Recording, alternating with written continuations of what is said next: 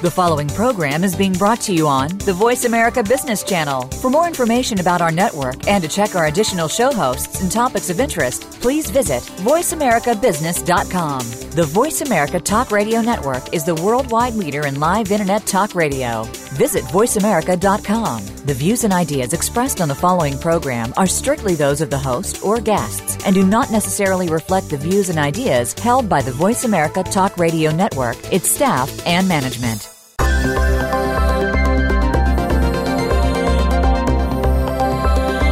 Is your organization a talent magnet? Is your culture the envy of the business market? Top organizations need top leaders. Make sure that you are that leader. This show will ensure that you are. Welcome to I Lead, the Leadership Connection with Doctor Linda Sharkey. Leaders today are more than just results. They are about creating legacies of great people, driving winning organizations, and raising the bar for themselves and that of their teams. Now, here is your host, Doctor Linda Sharkey. Welcome. I'm Linda Sharkey. I'm your host of I Lead, the Leadership Connection. And we've just been having so many great shows. I, I'm just so excited about all the presenters we have. And uh, a lot of great work um, in the area of coaching. I'm going to be speaking at a uh, worldwide coaching session. Marshall Goldsmith, my uh, other colleague, is going to be speaking there. Of course, the world knows Marshall as the, as the great uh coach of all the top executives, and we're going to be doing some workshops and having some discussion around how you drive coaching into your culture. Um, I do a lot of programs building and helping develop H R people as internal coaches, because as you do more and more work, you realize that coaching is a great way for people to grow and learn and develop and stay on the top of their game. And not everybody can afford to have an executive coach like Marshall or myself. And so I've been doing a lot of work that I've been taking around the world uh, to develop a cadre of internal coaches using the process spearheaded by Marshall. And it's just been really successful. I mean, Marshall was kind enough to do an article on LinkedIn just recently talking about the results that the internal coaches that that, that I've developed using his methodology have had um, equally as good results as as uh, using external coaches, and I'm I'm actually quite proud of that. So if you're interested in uh, bringing coaching into your organization, which I believe is a great way for people to learn, develop real time, and really make lasting behavioral change, give me a call. I would love to uh, talk to you about that. Which leads me to my guest today. I've known about Elliott Masie for a long time, and actually we used him at G E when I was there, uh, helping us with e-learning strategies, et cetera. And I was fortunate enough to be invited to a dinner that Marshall was hosting uh, for other thought leaders uh, and invited me to attend um, with the woman that was there from Alibaba, the uh, major technology company from China. And I reconnected with Elliott and just loved all the things that he was talking about. And I said, would you, would you join the show? He is the guru on leadership and learning. He speaks all over the world. He's written numerous books. He really spearheaded e-learning uh, in the corporate world and is really now taking all of this to the next level. So Elliott, thank you so much for taking the time to be with me today. I really appreciate it. Well, it's an honor to do it, Linda. We have we have a a, a, a swirly past of connection to G E and other places, and it's uh, yes. it'll be fun to uh, it'll be fun for us to weave a cloud around learning and leadership today. Yes, absolutely, absolutely. Well, we've we've sort of been weaving around for years, and that's kind of nice. Um, so you also are a producer of of some great Broadway shows, Kinky Boots, and. I mean, what's and, and there's another one well, too. Kinky Boots, American in Paris, and I'm literally oh. on my way to Chicago on Monday because we have in rehearsal a new, uh, very probably haven't heard a lot about it, although you've heard the title. It's a new musical called The SpongeBob Musical, and uh, it's going to bring the humor and music that you saw in Book of Mormon uh, to Broadway in the SpongeBob Musical, and I'm partnering with Nickelodeon on that. So, oh, uh, how exciting! Yeah, well, so I have to. I love. In addition to learning, it. We're doing Broadway, which, by the way, they're both about creating exquisite experiences for people. So they're kind yeah. of connected. You know. They are kind of connected. I was just going to ask you that. How did you make that connection between, you know, theater and, and learning? Even though they are, explain that to explain that to me. Well, in in, in a funny way, they're both about learning. If you think about it, uh, I was in the learning field, and you know, I believe it's very difficult, if not impossible, to teach something you don't also practice and that you're not also a learner at. You know, like, I never want to be with a subject matter expert who isn't a subject matter learner. Right. And uh, when about ten years ago, I said to myself, well, I love what I do in, in the world of organizational learning, and I wanted to see if I could stretch and do something not in replacement but in addition to. And so my, my extra new chapter was uh, ended up being Broadway. And, and in my world, I saw an enormous connection. You know, you're creating uh, stories that are powerful.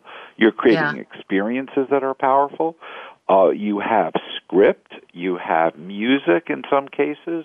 You have audience. And so uh, I found I, my background in learning helped me be a I think, a, a better Broadway producer, and my experience in Broadway has helped me do, you know, I think some more creative, interesting things in the corporate space. So they, at least in my mind, they're woven together. Yeah, I think they are too. And, and you know, we use a lot in development, you know, improvisation mm-hmm. and um, sort of that creative thinking, uh, you know, acting things out, all of that. So there is a huge connection, I think. It's it's really very exciting. Anyway, I loved Kinky Boots. The next time I'm on Broadway, I'm going to see American in Paris. I haven't seen it yet, and I can't wait till your new show is out. When is SpongeBob, it supposed to hit? Yes. SpongeBob. When is it supposed to hit? Uh, we're we're opening in Chicago on the, uh, I think it's the seventh of July, of June, wow. only for about a month, and we're just getting all of the um, pieces together, and then later on we'll be in Broadway uh, later on in the fall, we hope. So. Oh, excellent. Wonderful. That's great. So, Elliott, tell me, how did you get into e-learning in the first place? What what drove you in that direction? And and you said, when I talked to you just recently, you said it really wasn't just, the E st- stood for four things, four different things. Yeah. Well, you know, it's interesting. My, my background um, was one of a person who was intrigued in two different arenas. Um, I was always intrigued with uh, business process and facilitation and group process and learning. And I had worked for the national, I had worked in a project for the national um, uh, uh, training centers and N T L and some other things, and had studied under Um, you know, Carl Rogers and other folks. Right. So that was sort of my psychology and, and, and learning background. But I also am a geek. and, yeah. uh, and I got involved in computers back when they were mini computers, before they were mainframe computers. And, and uh, I always felt that there was this interesting connection someday between learning and technology. And, yeah. uh, And so as microcomputers started to come out, I uh, was approached and worked with uh, Microsoft and WordPerfect and I B M and Lotus and others to uh, look at how people could learn to use the technology. So that was the first connection. And then when the Internet sort of bubbled up, we flipped that around and we said, let's not just have learning on how to use technology. Let's look at how technology can, in fact, impact learning. And as you mentioned, uh, when we sort of, I'm not sure we coined it, we sort of popularized the term e-learning, um, everybody thought the E just meant electronic, and certainly that's one part of it. But it really means more. It means, you know, everywhere, everyone, evolving, uh, effective, uh, evolutionary. So it was the idea that we could use technology to extend and to multiply the effect of learning. And, you know, and some e-learning is about uh, putting the learner and the subject matter expert far away from each other and still being able to learn.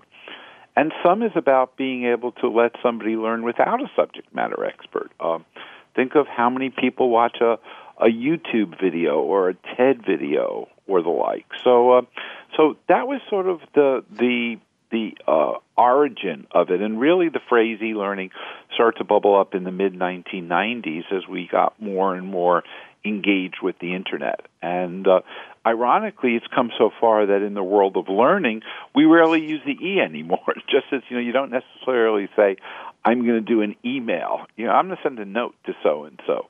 So yeah. the, e, the E, while it's there, is less of the brand. Now, the assumption is we'll always use the best mixture of face-to-face, on our own, and connected to other people.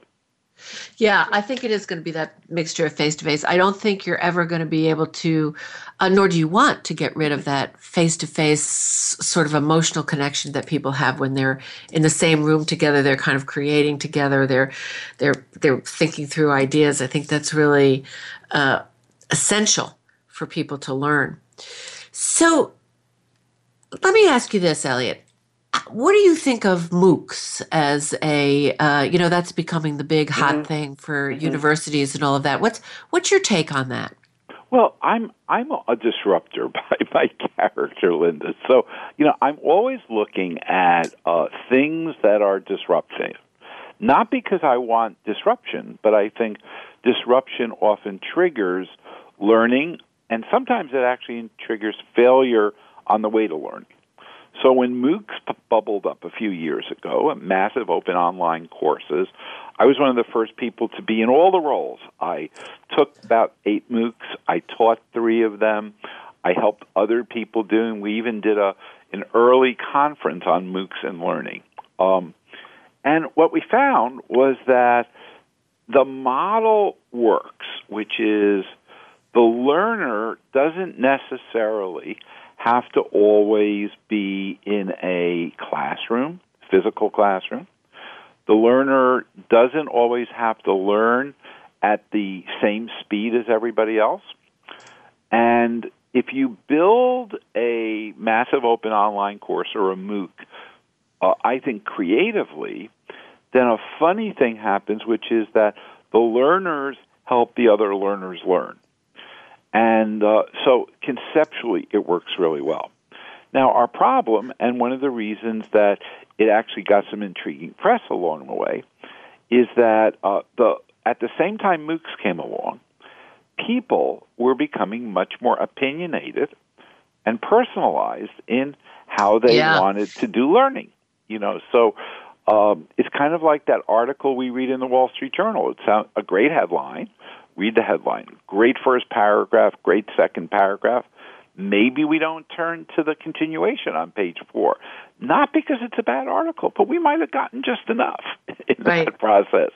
So right. one of the criticisms that MOOCs has gotten along the way is that, you know, there was a big one done out of at an engineering college in um, in California. seventy-two thousand people signed up for the MOOC, and in the end, about three thousand people finished. Was that a failure or a success? I don't know. It's hard to don't say. Know. Exactly. Exactly. And and in in pushback to many of the people who were there, they got what they needed and then they left. And then Versus they left. The right. school model is you make you know you tough it out till the end of June. and then and you, you tough it out till you take the test and you get the grade and you get you know checked yeah. off. Yeah. So yeah. But but but we think MOOCs are evolving. You know we certainly think that um, oh, there's a lot of of the same kind of activity, but it's not always wrapped up in a course.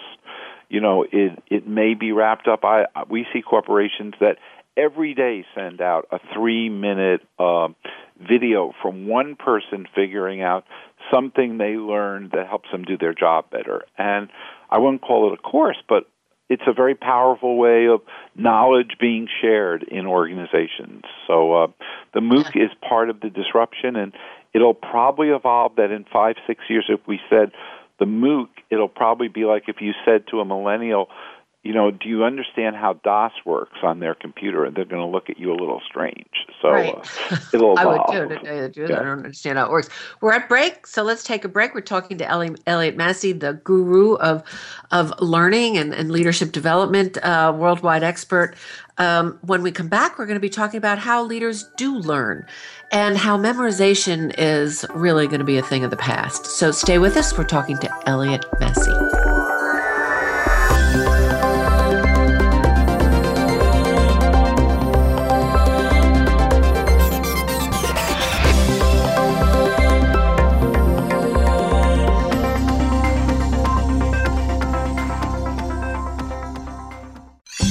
Your favorite Voice America Talk Radio Network shows and hosts are in your car, outdoors, and wherever you need them to be. Listen anywhere. Get our mobile app for iPhone, BlackBerry, or Android at the Apple iTunes App Store, BlackBerry App World, or Android Market.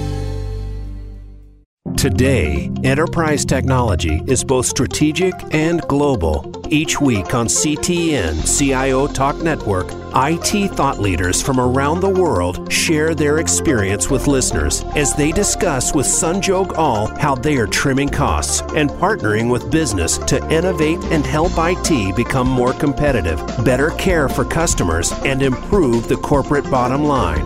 If you want to keep up with I T thought leadership, listen to C T N C I O Talk Network with Sunjoke All at C I O Talk Network dot com. Doctor Linda Sharkey promotes fact-based solutions for global organizations and leaders that are known to drive business success. Do you want to put the wow in your talent practices? How about a spring in your leadership approaches? Coaching and leadership development are proven methods that, if done right, really do make good leaders great. If you want a no-nonsense, practical approach that will enable you to compete anywhere in the world with measurable results, contact Linda today. Visit Linda Sharkey dot com. Again, that's Linda Sharkey dot com. Follow us on Twitter at Voice America T R N. Get the lowdown on guests, new shows, and your favorites. That's Voice America T R N.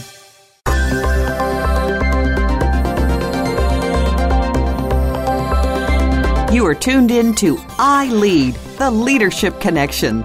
To speak to Doctor Linda Sharkey or her guest, please call in to one eight six six, four seven two, five seven nine zero. That's one eight six six, four seven two, five seven nine zero. Or you can tweet the show at hashtag I Lead T L C. We'd also love to hear from you by email. The email address is radio at linda sharkey dot com. Now, back to I Lead, the Leadership Connection. Welcome back. I'm Linda Sharkey, your host of I Lead, the Leadership Connection, and I'm talking to Elliott Masie. We were just having a great conversation about MOOCs, and I have to say, you know, and how people are able now through digitization to learn what they need to learn when they need to learn it. And I have to tell you, I had to change the battery in my car key, mm-hmm. and I called up the Mercedes dealer, and I'm like, oh, how do I said, well, just go to YouTube and they'll, they'll tell you exactly how to do it. And I was like, oh, okay. In two seconds, I had the two batteries changed, which previously yeah, I would I have been it. like forever trying to figure this thing out. So, you know, it is affecting all of us. So it's it's, it's a great, well, it'll be interesting to see where it is five years from now and how it's going to change university learning. But Elliott, you're such an expert on, on, on how leaders learn, and how do leaders learn, and what are you seeing about that now? Well, we're seeing three phenomena, and, and they impact not just leaders, but we'll we'll make our way to leaders. You know, there's mm-hmm. a, a a professor who's done some great research, um, and she studied up at Harvard and taught at Columbia. Her name is Betsy Sparrow, and Betsy looked at a very interesting assumption that's popped up, which is that we're not memorizing. You know. Yeah. Uh, And, you know, the the funniest way to say it is think back twenty years ago or ten years ago, you probably knew one hundred phone numbers. I know right. three phone numbers now. Um, I don't know how to make my way to one of my best friend's house who lives in this weird cul-de-sac because the G P S gets me there every day. And, uh, you know, my wife is about to go take a trip somewhere, and, and and somebody might say, well, she'll learn on the way. You know, she'll, she'll go to her phone or, or the like. So one of the primary changes is that memorization has been replaced by navigational competency and um, and online access to information and, and resources. Um, the second phenomena that has occurred is that the half-life of knowledge is shorter. You know, we, you you graduate, you come out of a program, you go to a briefing, whatever the event is, and realistically, probably that lasts a lot shorter amount of duration than it used to last. Um, you know, many people would say that an undergraduate degree has a half-life on the content side of four years, maybe five years. Certainly, a doctor has to continually go back and refresh what her knowledge and memory is. Yeah. And then the, the, the last piece of it, which is where I think we get most to the leadership element, is that um, we learn by curiosity, and we learn in part by failure, which means we're enormously motivated to learn by things that we're curious about. And one of the things that triggers it the most is when we have a safe opportunity to fail. And so what we find that leaders are more and more as as learners wanting not to go back to school. They don't want learning to feel like school. You know, what you and Marshall do, does is is right on target. You know, coaching is in many ways an executive form of, of learning. You know, it's feedback, it's perspective, it's um, it's sometimes some storytelling, and it's sometimes it's just some accountability. The other piece, though, and I and this thing of failure is intriguing, which is um, a leader doesn't just want the information; they want to know where it's worked and where it hasn't. And I think one of the biggest problems, if you look at business briefings that are done, is that they're much too much about selling ourselves on what we think is true, rather than much more realistically saying, where has it succeeded, where has it failed? And the really good leader is impassioned about both sides of that or both parts of that, because that, that gives them some context. And finally, and I think it's an intriguing piece, is that the way the leader learns is also by socially validating it against what other people that they trust, whether they be other leaders, whether they be their employees or their family or outside experts. And so there's this desire not just to have more content, but to have context, to to, to find the story behind the story, the backstory of that. Yeah. So yeah, that that's you know those are some of my views of, of how leaders are learning. And, but you know what's interesting? It's not the typical way that corporate universities run. No, no. And in fact, bless their heart, and I've helped set up corporate universities. Yeah, that's not where most people learn. Right. I mean, it, it's where the it's where the corporation has a statutory or an organizational commitment to dispense structured knowledge. But, you know, you think about uh, how somebody learns. I'll give you a great example. Most people learn by picking up their mobile phone or, or, or other tablet device and doing, you know, Google or web searches. Right. Um, I probably do eight to twelve a day. And I don't know if you would call that learning, but it certainly is for me learning. You know, many people learn by just talking to somebody, you know, uh, whether it be online or on an airplane or sitting next to them or in a meeting. And so You've or got listening this continu- to this radio show. yeah, yeah, absolutely. Yeah, and, and and you have this continuum of how people learn. Unfortunately, organizations have, have focused in on the more formal, um, visible, bigger learning moments. But when you ask people, how do they learn their job? They never talk about the corporate university. Right. They never talk about the structured learning. They usually say, well, I watched Mo, or, you know, or Sarah was a really good example, or, you know, I watched Sarah and I really have tried to not do anything she does because she failed at her job. So right. it's it's much more social. Yeah, I, I agree with that. And I don't think that's changed. I think that's always been the way it is. Mm-hmm, mm-hmm. But I, I do think, you know, today it's, it's uh, you know, we're moving we're we're starting to realize that in a in a bigger way, that mentoring and, you know, finding somebody who can coach you around something or having a place where you can ask some safe questions, all of those are important aspects of learning that, you know, didn't seem to exist before. And schools are set up that way as well. Um, do you right. see and, schools changing? Yeah, oh, they are. I mean, they're radically changing. And, you know, the, the hardest part about the, the radical change of school is that we are heavily invested in a very expensive real estate right. model of schools. Right, right. And yet, you know, what started off because there were people who didn't want their kids to hear about sex, probably not right. overly, un- you know, so they homeschool them. Well, I have a friend who homeschooled their three high school kids, not to protect them from anything, but to let them soar in their uh, in their academic achievement. But they're not being homeschooled alone at home. One's going to a science museum, one's doing a project in an arts museum.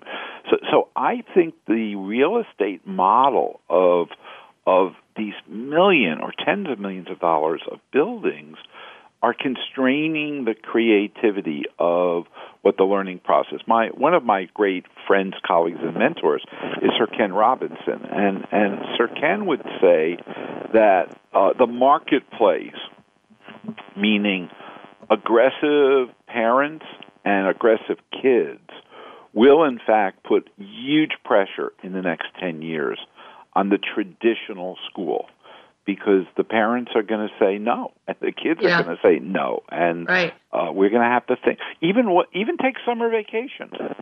You know, I love this concept. They say, well, you're going to go to school till May and then take the summer off.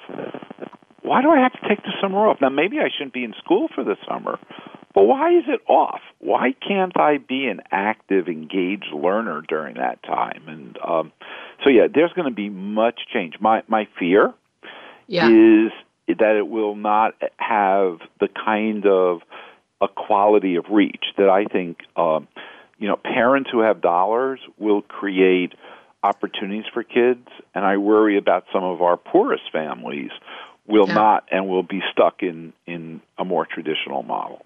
Yeah, I, I I think that that's really true, and because I do think that that the, the more economically endowed families, for lack of a better word, will provide that exposure for their children, yep. uh, no matter where they are. And I'm seeing kids today that are doing things that I never thought of doing at ten years of age. I, you right. know, they're just so much smarter because they have so much more access to information, and they know how to get it, right. which is which is. really incredible. I don't know about you, but I, I like the reading the newspaper on um, online because mm. when there's a word, word in there, like from the Wall Street Journal or the New York Times, I'm like, oh, what? Are, what's the definite? You know, you can just click yeah, on it. Yeah, you can click on it. You can, and you, you can, can learn immediately. Absolutely. Absolutely. You know, you don't have to underline it, walk over to a dictionary, look it up, and all that stuff. I mean, it's really fascinating yeah. what you can learn today and what you can learn on your own if you have that element of curiosity. Right. And, and Linda, let me give you one other flip, if you will. Um, you know, our traditional model was we took a course, and at the end of the course we took a test, and if we did well, right. we got an A, B, C, or D. Right. That's not how a kid plays a video game now. Kid that plays a video game, you start at a video game by taking the test. In a sense, you, you do the activity, and the assumption in most instances is that you won't succeed on that first pass. You know, in other words, you you won't get the gold ring, but that's okay, right. because then you build up this increasing competency and motivation and curiosity. And so I actually think we have to build our schools, or our, whatever we call our schools, to have much more simulation, much more challenge, and, you know, one of my favorite phrases, an opportunity to fail our way to success. Yeah, and I, I think that's a that's a, a, a brilliant point. So tell us, tell me a little bit about, you know, you say failure is the key to how people learn. Can you say more about that, Elliott? Okay, yeah, it is. You know, it's interesting. If if, if I were going to coach you on on a sport, tennis, I was going to coach you, or on driving, or on anything else, inevitably, you ideally want to be in a situation where you can try something knowing you're going to fail. Now, if right. it's uh, if it's a golf ball, so it goes in the water, you know, or a tennis ball, it goes on the side. But a car, you don't really want to go smash something else. So in the best of all worlds, I would have somebody learning to drive a car, spend X amount of time on a car, but X time thirty on a P C simulator, so that they know what it's like to drive in a variety of hard environments, and in those environments crash, the way pilots will in a in a flight simulator. And what we found is that the more the learner has an opportunity to try something, sometimes succeed and sometimes fail, we have a greater opportunity to then learn from that. Our problem is that failure in the real world is tough. Right. You know, you're training somebody to do hiring. Wouldn't it be wonderful to put them into a simulator environment where they had to hire one hundred people and then fast forward to see what happened over one month, twelve months, three years? You know, this is brilliant. And, and this is a great place to break, Elliott, and we're going to come back and talk about that, because I think there's some organizational cultures that are resistant to that kind of approach and failure. And uh, I think it's very limiting. So stay with us. We're talking to Elliott Masie. We're talking about the role of failure, how to use simulations in developing people, and how to make it safe for people to learn by trying. Stay with us.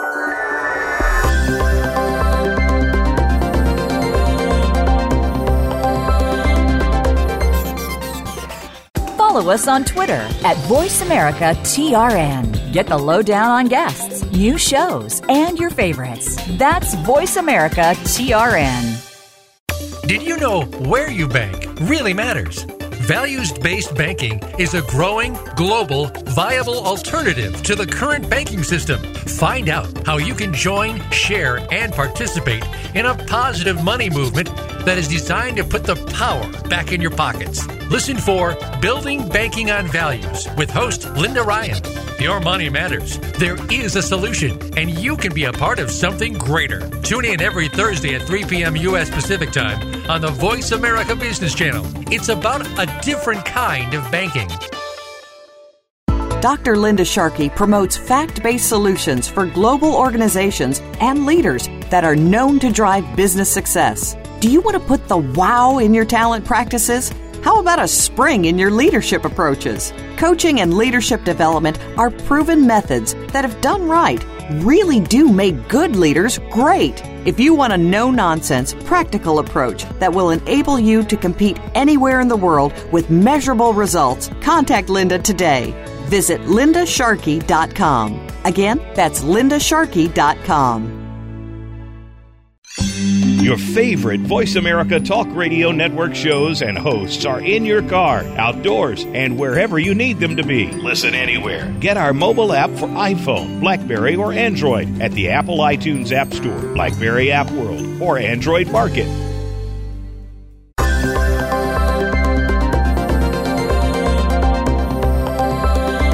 You are tuned in to I Lead, the Leadership Connection. To speak to Doctor Linda Sharkey or her guest, please call in to one eight six six, four seven two, five seven nine zero.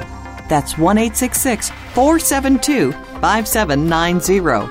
Or you can tweet the show at hashtag I Lead T L C. We'd also love to hear from you by email. The email address is radio at linda sharkey dot com. Now, back to I Lead, the Leadership Connection.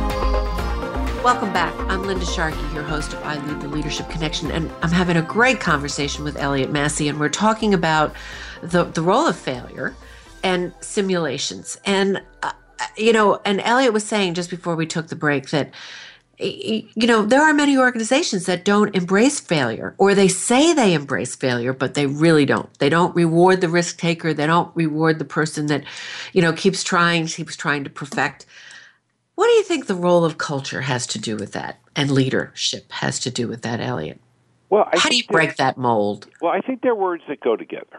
Um, I think if you are in a risk-aversive culture, and there are certain organizations that are, for good reasons, risk-aversive, failure is deadly. Okay, mm-hmm. And there are situations in which failure needs to be um either simulated or constrained. You know, I, I don't really want people dying on that amusement park ride. Right. But If I'm running an amusement park, I can't be risk-averse because I have to always be innovating. So there's right. this interesting piece between innovation and failure. Now, where I think they go together, where culture comes together, is the we, not the you. We're going to try this. We're going to experiment. We're going to run a test. And really a test meaning it could succeed or fail. You know, it's a test.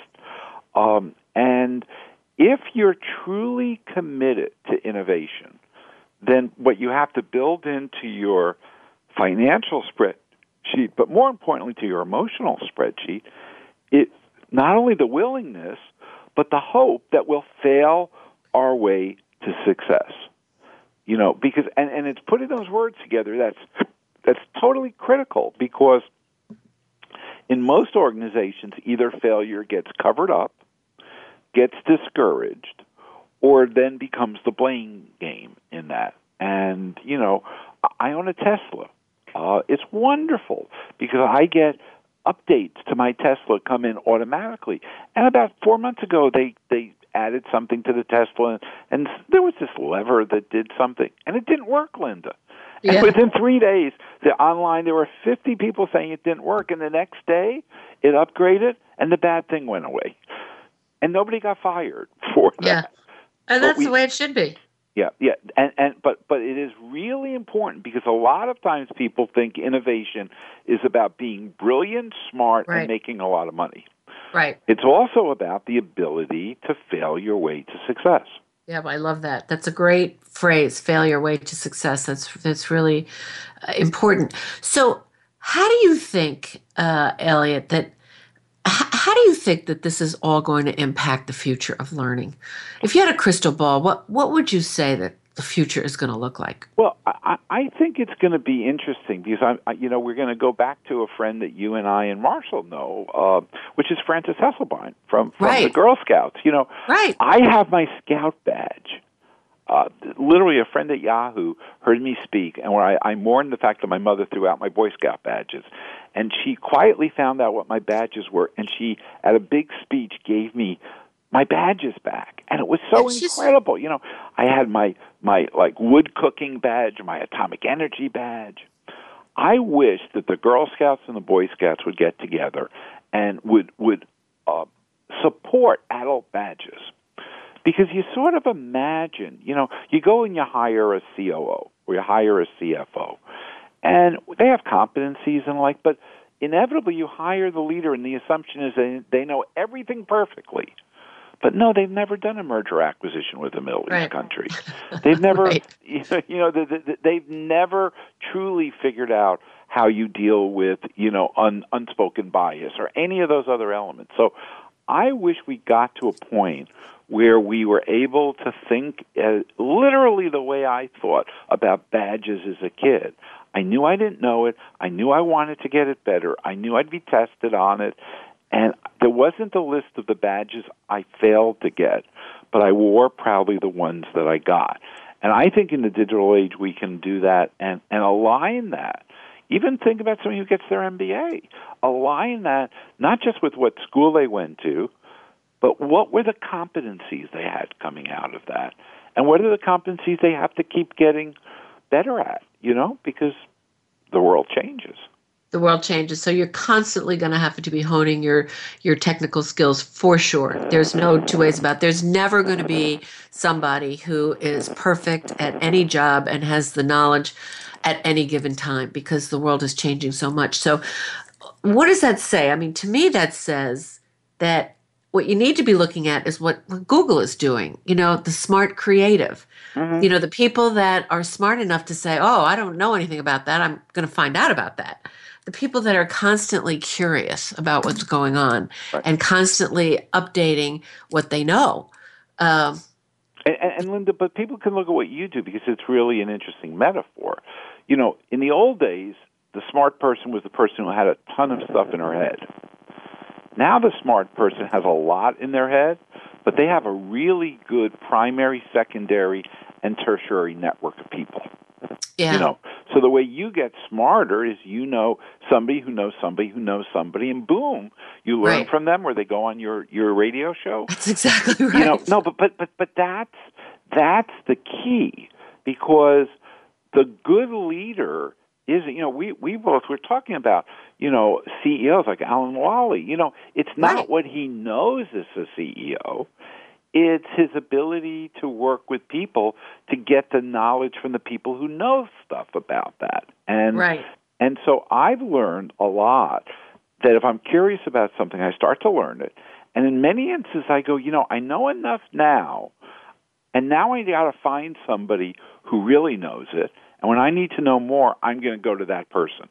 Right. Because I don't want to be smart on every item, but I want to be navigationally connected to somebody who's smart along that way. Yeah, navigationally connected. I love that term.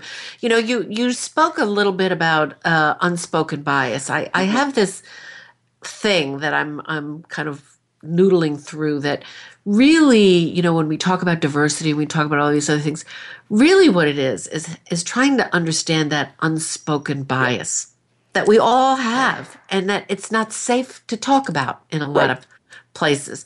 And it needs to be made safe. So right. what do you think about that? Well, oh, Alan? Yes. I mean, I'm going to be controversial. You know, I I went through early on in my life a lot of work on diversity and building a, a just society. I was a youth coordinator for Bobby Kennedy when he ran for president. Oh, wow. Very and cool. And one of the things I learned, and I learned it was a very powerful thing heard from a uh, civil rights leader, and he said, most of the stereotypes about people are wrong, but some of them are right. And the unspoken part is the stuff that's right is never confronted, so it, it yeah. quietly validates that which is wrong. Right, right, you right. know, Very so, interesting. So it's an yeah. interesting thing. You know, so I might say, for instance, you know, um, my Asian friends have a high propensity of being smart at, at, at you know, math. Or I have Afro-American or black friends who are good dancers. I can do any number of these biases, okay? Right. And and ironically, some of it is wrong, and some of it is a, a pattern that may be right. But our problem is we take that pattern and extend it to stuff that has nothing to do with it. But we're uncomfortable. We are so uncomfortable to talk about our cultural patterns. Right. And so, you know, uh, I have to, as a male C E O, regularly un- understand who doesn't have kids. I've got to I've got to look at my biases towards women who work for me who have children. Exactly. You know, exactly. I, I, I don't I don't know that. And then I ask these questions, which probably in another situation I could get shot at. But you know, is the single parent mad because the the the parental parent, the, the parental, the single employee mad because the parental employee is having these extra benefits? And the answer right. is they probably are, but they aren't talking about it. So. Well, they're afraid to talk about it yeah, because yeah, yeah. because of the bias, which they're very well aware of. I mean, yeah. this issue of, you know, women not getting to the top, Elliott, this has this has this has to do with an inherent brain-wired bias that has been around for centuries, and you yep. can't centuries, you know, forever. And you can't just say, okay, well, now we're going to have daycare centers, we're going to have this, we're going to have that. If people recognize and see an inherent bias in the way people are treated because they are female or they are, you know, uh, yeah, transgender, yeah. whatever, they're not going to make use of those things. Right. And it's, I, I really do believe it's not until we're able to really have honest and authentic conversations about those unspoken biases that we're going to be able to get beyond it. And, and, and you said the right word, and I'll add one more phrase, awkward. Yeah. Meaning we've got to be prepared to have awkward conversations. I mean, right. I have a colleague who is very, very good at four or five things, and they would probably quietly admit that they're not very smart, but they're very good at some things. But how do they say out loud that in a cognitive sense they're not that smart? Well, we don't have organizations that will ever have that conversation, you know. But right. yet if you're a leader, you're always recognizing the mosaic of the people that are around you, you know, and I don't want to just go to the smartest people because they could be smart in X and dumb in Y, you know, but, but, but you're right. I, I don't think, I think we're beginning, we've recognized it's an important uh, arena to be talking about, but it's going to take some huge risk-taking, including things that will be risky or even offensive to the people who are advocates of addressing unspoken bias. You know, right. So yeah, I, I think you're absolutely right. It's it's it's definitely the case, and I, I do think you're seeing more and more admission that this that that why things are operating the way they do is because there is this unspoken bias, and you know there, there's more recognition of it now. To your point, what do we do about it? Right. And it is awkward, and we have to be willing to hear some things that we don't want to hear necessarily. And, and I think we also have to realize that bias isn't innately evil. Correct. If we if we accept it as part of the landscape. I mean, I grew up in a poor, multicultural community, and there were all of these sort of stereotypes, if you will, right. And ninety percent of them were wrong, but we joked about them. In a funny way, we joked about them, and I'm not sure it was always without pain, right. But we actually got along better there because we weren't hiding what those what those stereotypes or the biases were about. Right, right. I think that that's really, really true. Elliott, we have a uh, email in from the, the field, and it's from a learning and development professional in uh, a major company, and this person, she's asking, what three pieces of advice do you have uh, for someone who's responsible for running a corporate education department? Well, there are three. The three pieces I would come in. The first one is uh, practice what you hope to preach, meaning it's really critical that we don't prescribe things we haven't done. You know, and I go to all sorts of organizations that are regularly telling people to take e-learning, some of which is good and some of which ought to be regulated it's by the Food and Drug Administration because it's deadly. You're right. And and the leaders haven't taken it. Yeah. I go, crap, that's wrong. If you're going to prescribe it, you're going to eat it. Right. I think the second piece is to acknowledge how social learning is. Great research done over forty years by uh, Uh, David and Roger Johnson from University of Minnesota, who would argue that no matter what environment you learn something, you know, what, what construct, be it a class online, you know, in a book, inevitably the learning really takes shape when you talk about it with somebody else. And um, I think we have to continue to understand the social dimension. And I don't think it's about putting up a Facebook post necessarily. When I mean social, I really mean an ability, live or digitally, to to be interactive with another person on a topic. And in fact, the learner becomes an expert only when they can teach it to somebody else. In, in, in my in my frame, yeah. And then I think the third piece, and this is an interesting one, particularly for your your listeners who are global. Um, we have to really globalize our learning modeling, which means.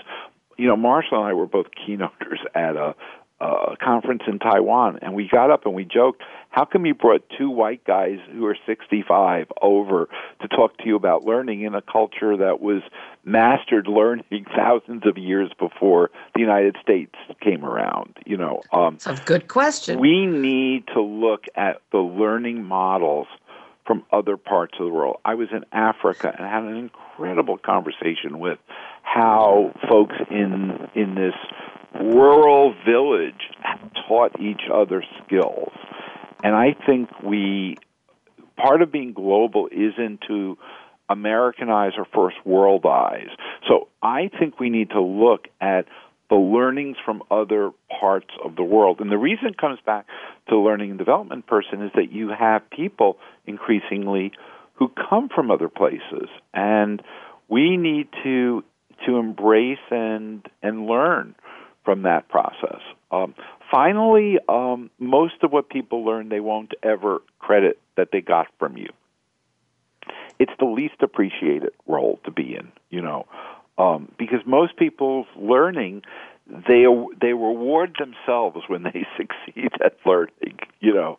So if I've done a really good job of creating a learning culture, I have to just get my smiles from the fact that it's there rather than I'm going to get a lot of bravos or applause for doing it. Um, for, for doing but, it. It's a thankless job is what you're saying. Yeah, yeah, well, I think it's a thankful, but yeah. it's not direct.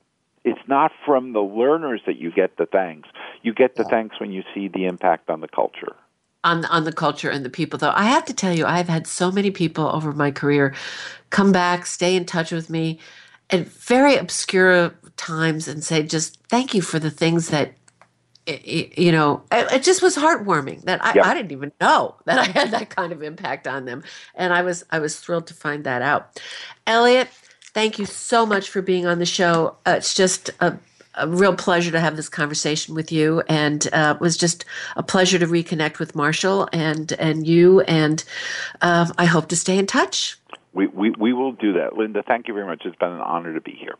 Great. Thank you. And my coming up next show going to be uh, Rita Gunther McGrath, and uh, we're going to have a great conversation about strategy and the end of uh, competitive advantage. So I hope that you all will stay tuned for, for that one. And uh, we've got a great lineup uh, through the month of May, uh, starting with Elliott, which will be terrific. Um, I also want to reinforce coaching is such a great way to help people learn. And if you don't Have, if you have an opportunity to help teach your leaders and managers, bring them through the experience of being coached by their peers, coaching each other, helping each other get better at what it is that they're trying to do, it is such a enriching and rewarding experience. And I, for one, uh, you know, I'm a devotee of Marshall Goldsmith's approach. Uh, I've adapted it and used it, and it's just so powerful for people. And I've had very senior executives who go through their own kind of peer coaching experience with a with with with me, uh, a, uh, a, a sort of I call myself the sort of the learning coach for them, and then they turn around and they want to become like the master coaches for other people in their organization, and they do a phenomenal job of it. And it, and you want to talk about changing the culture to one that, you know, that embraces uh, learning and uh, embraces that notion that Elliott was talking about around failure and and testing and trying different things. That is really a great way to do it. It's a great way to do it. Well, thanks, everybody, for being with me. I'm so thankful for all my uh, listeners and all the people that uh, email into the show, and I hope to talk to you next week.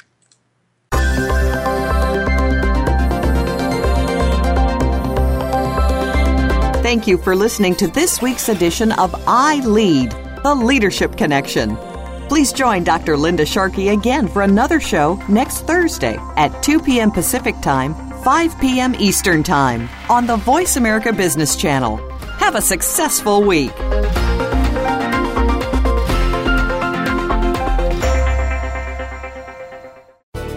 Thanks again for listening to the preceding program brought to you on the Voice America Business Channel.